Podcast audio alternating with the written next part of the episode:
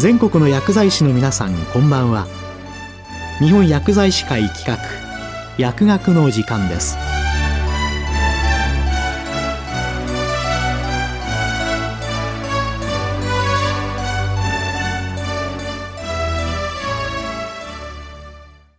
今日は女性のライフサイクルと健康サポート中高年以降の気になる疾患について望月女性クリニック理事長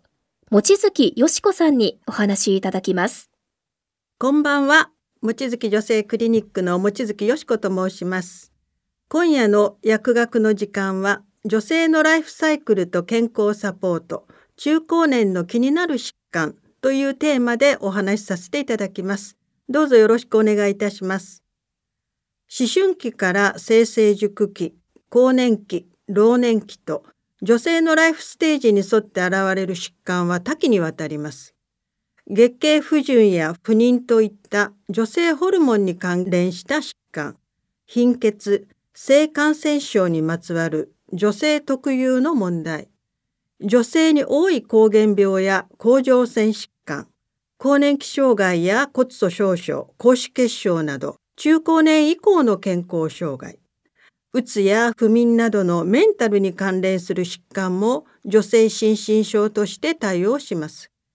非常に多岐にわたるものですから本日は更年期にスポットを当てて進めていきます。皆さんは更年期というと非常にネガティブなイメージで捉えておられるかもしれませんが女性の平均寿命が87歳を超えた我が国では女性の2人に1人が50歳以上となり、人生の後半を充実させる術が求められています。更年期の後という漢字は今更ながらですが、改めること、入れ替えることという意味です。したがって、更年期で力尽きるわけにはいかず、人生100年、第二の人生のスタートラインと言えましょう。生理、医学用語では月経と言いますが、月経の永久的な停止を閉経と言います。最終月経から1年間月経がない時点で閉経と診断します。日本人女性の閉経の平均年齢は約50歳で、閉経を挟んで前半5年間、後半5年間、計10年間を更年期と呼んでいます。したがってだいたい45歳ぐらいから55、6歳までを更年期と呼ぶのですが、閉経年齢には非常に個人差があり、閉経が遅い人だと50代後半まで月経がありますから、例えば57歳で閉経したとしたら、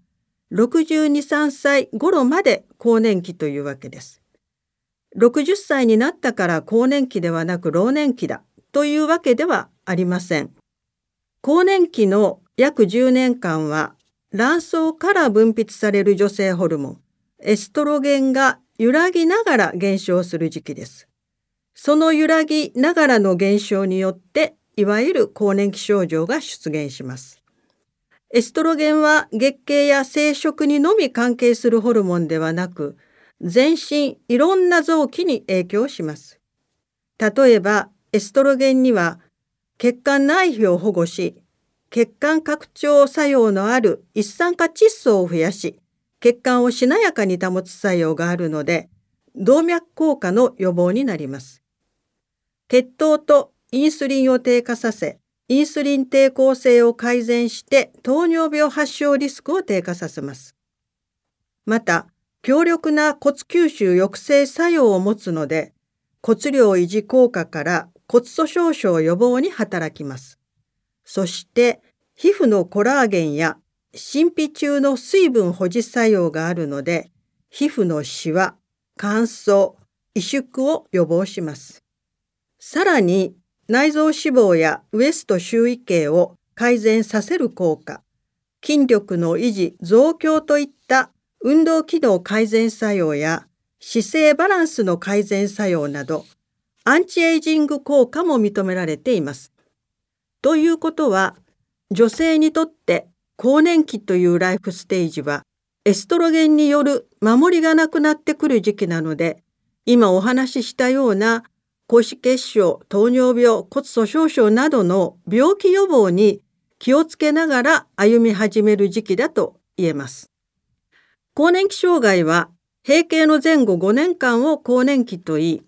この期間に現れる多種多様な症状の中で、気質的変化に起因しない症状を更年期症状と呼び、これらの症状の中で日常生活に支障をきたす病態を更年期障害とすると定義され、女性の57%が更年期症状を、22%が更年期障害を経験するとの報告があります。一般に更年期症状とされる症状の種類は極めて多く、300種類以上と言われています。その多くは非特異的な症状のため、不定収素と言われるゆえんです。日本人更年期女性に多い症状は、倦怠感、肩こり、物忘れ、神経質、冷え、発汗、不安感、イライラ、くよくよ、腰痛、抑うつ、ホットフラッシュなどです。更年期障害の診断はその方が更年期というライフステージにおられること、その症状が多疾患に起因しないこと、そして日常生活に支障が出るほどの症状ということがポイントになります。甲状腺機能障害や関節リウマチ、メニエル病、うつなど、更年期障害と間違えやすい病気との鑑別が重要です。更年期女性であれば一つ二つ何かしらの症状を持っておられますが、その症状によって日常生活に支障が出てくるようなら治療を考えます。更年期障害の治療は主訴や症状に応じて治療方針を設定します。患者さんの話を傾聴し、需要、共感するというスタンスはベースにありますが、カウンセリングや認知行動療法などの心理療法を行うケースもあります。薬物療法としてホルモン補充療法、漢方療法、抗不安薬や抗うつ薬といった抗精神薬を選択します。ホルモン補充療法、ホルモンリプレイスメントテラピー、HRT と言いますが、HRT は足りなくなったエストロゲンを外から補う治療で、エストロゲン欠乏に伴う諸症状や疾患の予防、治療を目的に行います。詳細は日本産科婦人科学会、日本女性医学学会から出ているホルモン補充療法ガイドラインを見ていただきたいと思いますが、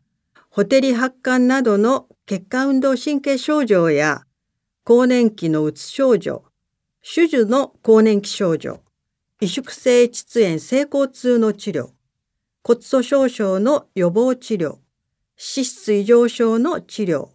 皮膚萎縮の予防などに有用性があります。HRT を行う際には HRT のリスクとベネフィットを十分説明して患者さんの了解を得て開始します。HRT 施行前には必ず血液検査や子宮体がん検査を行いますが安全に HRT を行う上での必須項目となります。ただ、HRT ができない方がおられます。乳がんや静脈血栓側栓症をお持ちの方は HRT 禁忌になります。使用するエストロゲン剤には経口薬のみならず経費吸収剤としてパッチ剤やゲル剤があります。子宮摘出後であればエストロゲンのみを使用しますが子宮を有する女性には子宮内膜保護を目的として必ずエストロゲンと黄体ホルモンを併用して用います。HRT をすると癌になるといったようなまことしやかなことが言われたこともありましたが HRT は大腸がん、食道がん、胃がん、肺がんのリスクを低減させる効果があります。乳がんに関しても HRT の影響は小さいとされています。アルコール摂取や肥満、喫煙など生活習慣関連因子による乳がんリスク上昇と同じかそれよりも低いとされ、子宮のある方の HRT では、併用される黄体ホルモンの種類や施工期間に関連します。昨年、天然型黄体ホルモンが上司されましたので、より安全に HRT は行えると考えます。いずれにしろ、定期的に乳がん検診を受けていただくことが重要だと思います。次に、閉経関連泌尿生殖器症候群についてお話しいたします。英語では、ゲニトウリナリーシンドロームエブメノポーズと言い、略して GSM と言います。2014年に国際女性性機能学会と北米閉経学会が新たに提唱した概念で、エストロゲン低下に伴う膣、外陰部、下部尿路の萎縮が原因で生じる様々な症状を総括した症状症候群です。閉経とともに膣の乾燥感を訴える女性は増えていき、閉経に伴う性機能障害はエストロゲン分泌不足による外因、膣の萎縮と乾燥に由来することが多いとされています。GMS の症状には、膣外因萎縮症状だけでなく、排尿困難、尿意切迫感、頻尿などの下部尿路萎縮症状、尿道炎、膀胱炎などの下部尿路感染症が含まれます。治療としてまず保湿です。そして薬物療法としてエストロゲン補充療法があります。エストロゲンの局所療法、すなわち膣内投与が全身療法よりも効果的と報告されています。低用量エストラジオールの局所投与が最も有効であるとされていますが、日本で使用できる製剤はエストリオールのみになります。欧米では GSM に対していくつかの治療選択肢があるのですが、日本はエストリオール製剤のむということで非常に残念です。更年期から老年期は円熟期だと考えます。生殖を終了し、月経トラブルから解放され、自由を謳歌できる楽しいライフステージです。更年期は老年期を健康に過ごすための重要な準備期ですから、高血圧、高脂血症、糖尿病といった生活習慣病を予防し、早期の対策を立てましょう。後期高齢者になっても痛みなく動ける肉体を維持するため、骨密度を測定し、筋骨格系を鍛えることは重要です。更年期女性が一人で我慢しないで、家族、社会、そして私たち医療者の力を借りて乗り切ってほしいと思います。最後に HRT は非常に安心安全な医療であることを申し添えます。今日は女性のライフスタイルと健康サポート、中高年以降の気になる疾患について、望月女性クリニック理事長、望月よし子さんにお話いただきました。